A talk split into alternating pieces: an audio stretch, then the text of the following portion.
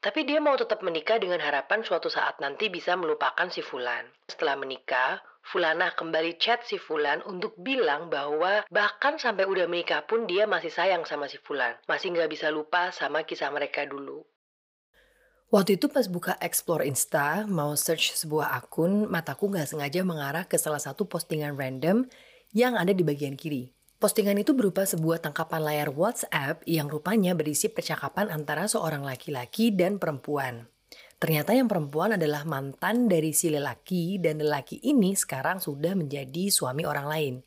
Biar gampang, si mantan ini aku sebut Fulana dan si lelaki aku sebut Fulan. Inti dari percakapan tersebut adalah sampai saat ini Fulana masih belum juga bisa melupakan si Fulan. Padahal Fulan ini sudah bahagia dengan perempuan yang ia nikahi. Lalu Fulana pun bilang bahwa sebentar lagi dia akan menikah dengan seorang laki-laki yang sayang sama dia. Tapi sampai hamin tiga hari Fulana masih terus chat Fulan dan bilang kalau dia masih belum bisa lupa. Dan nggak cinta sama calon suaminya. Tapi dia mau tetap menikah dengan harapan suatu saat nanti bisa melupakan si Fulan.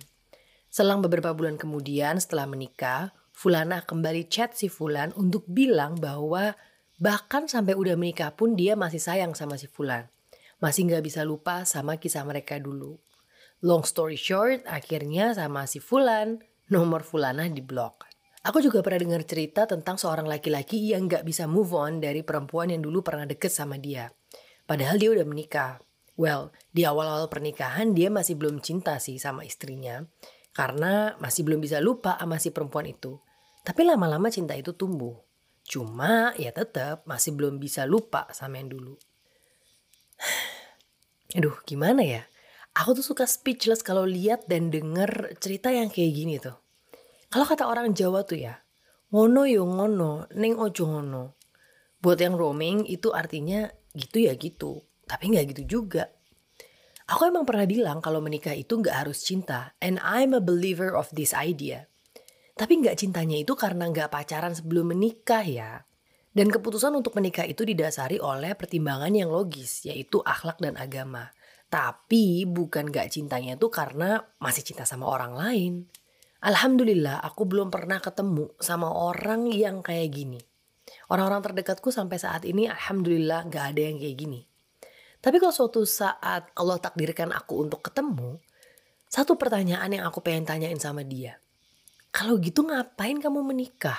Berdasarkan observasiku, tiga skenario terbanyak yang melatar belakangi fenomena ini adalah satu, pacaran, diputusin pas masih sayang-sayangnya, terus lihat mantannya udah menikah duluan dan bahagia, terus dia nggak terima, cari orang yang mau menikah sama dia, just to prove a point that I can be happy too.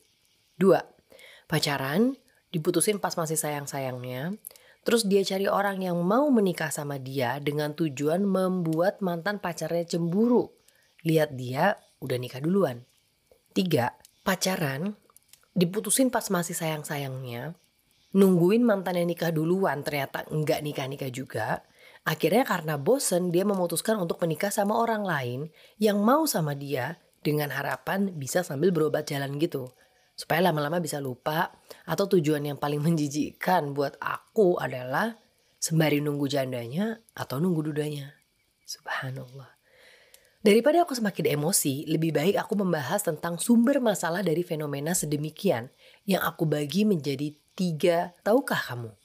Tahukah kamu bahwasannya apa yang sudah menjadi takdirmu tidak akan melewatkanmu. Dan apa yang telah melewatkanmu tidak pernah menjadi takdirmu. Mau kamu jungkir balik kayak apa pun, kalau dia emang bukan jodohmu ya nggak akan menikah. Begitu pula sebaliknya. Kalau dia jodohmu, mau ditolak berkali-kali, akhirnya juga menikah. Banyak kan cerita yang kayak gitu. Apa pun takdir yang Allah tetapkan untuk kita itu adalah yang terbaik bagaimanapun bentuknya. Takdir baik dan takdir buruk itu hanya label yang kita sematkan untuk hal-hal yang kita sukai dan yang tidak kita sukai. Kurang jelas apa coba kisah Nabi Musa alaihi salam dan Nabi Khidir alaihi salam. Ada tiga contoh kejadian loh. Masa masih belum bisa mengambil hikmah juga? Tahukah kamu bahwasanya apa yang kamu lakukan itu zina? Lah kan gue gak selingkuhnya, cuman gak bisa move on aja. Oke, kalau gitu coba kita telah hadis ini.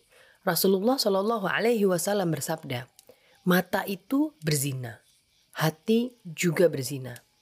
Zina mata dengan melihat yang diharamkan, zina hati dengan membayangkan pemicu syahwat yang terlarang. Sementara kemaluan membenarkan atau mendustakan semua itu. Hadis riwayat Imam Ahmad. Emang bukan zina dengan kemaluan atau hubungan fisik, tapi zina mata kalau masih punya foto sama video kenangan bareng mantan bukannya dihapus, malah disimpan buat dilihat-lihat kalau kangen. Zina hati. Kalau pas lagi sendirian suka membayangkan semua kenangan indah bersama sang mantan. Siapa yang bisa jamin coba kenangan yang dibayangkan itu tidak menimbulkan syahwat?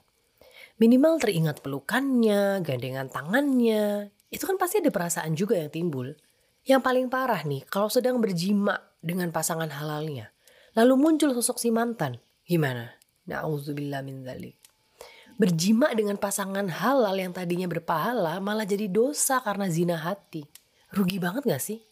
Tahukah kamu bahwasanya menikah tanpa cinta karena masih cinta dengan orang lain itu hanya akan merugikan dirimu sendiri.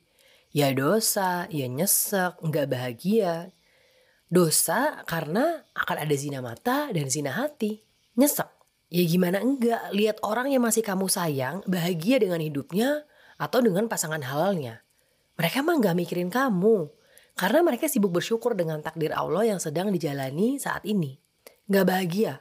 Ya iya, karena setiap kebaikan pasanganmu akan terasa kurang dan kekurangan pasanganmu akan terasa banyak. Karena tanpa disadari kamu akan terus membanding-bandingkan. Padahal tahu nggak, alasan kenapa mantan itu bisa terlihat lebih baik daripada pasangan halal. Ya karena kamu gak menikah aja masih mantan. Setiap orang itu kan pasti punya kebaikan dan keburukan masing-masing. Hanya karena kita nggak pernah lihat, bukan berarti keburukan itu nggak ada kan. Menikah itu bukan karena mau lari dari sesuatu yang nggak ingin kita hadapi. Menikah itu bukan karena mau lupa dari sesuatu yang nggak ingin kita ingat. Menikah itu bukan karena mau ikut-ikutan temen yang udah duluan menikah. Menikah itu juga bukan karena mau nyenengin orang tua yang kepengen cucu. Menikah itu karena mau menjalankan perintah Allah mau menjalankan sunnah Rasulullah Wasallam dan mau dapat sumber pahala yang lebih besar lagi. Sebagai perempuan, tahu nggak apa yang bikin aku iri sama mereka yang udah menikah? Bukan kebahagiaannya, bukan keromantisannya, atau kemakmurannya, tapi kesempatan mereka untuk bisa mencari pahala yang nggak pernah putus setiap detik dengan baktinya pada suami. Kesempatan mereka untuk bebas memilih pintu surga dengan menunaikan sholat lima waktu mengerjakan puasa di bulan Ramadan, menjaga kemeluannya, dan taat pada suami. Nah yang namanya ibadah itu ya harus fokus. Hatinya harus terkoneksi, niatnya harus benar. Sama aja kayak kita sholat tapi niatnya supaya dilihat orang alim gitu. Atau karena hatinya nggak terkoneksi dengan benar, pikirannya ke mana-mana, akhirnya sholat isya jadi tiga rakaat karena inget ini sholat maghrib. Menikah tapi niatnya bukan buat ibadah, ditambah hatinya nggak terkoneksi, ya udah. Wallahu alam bisawab. Apa yang didapat? Ibarat nih ya, biar lebih clear lagi. Kita makan di Kintan nih, beli paket yang paling mahal. Dikasih waktu 90 menit untuk all you can eat.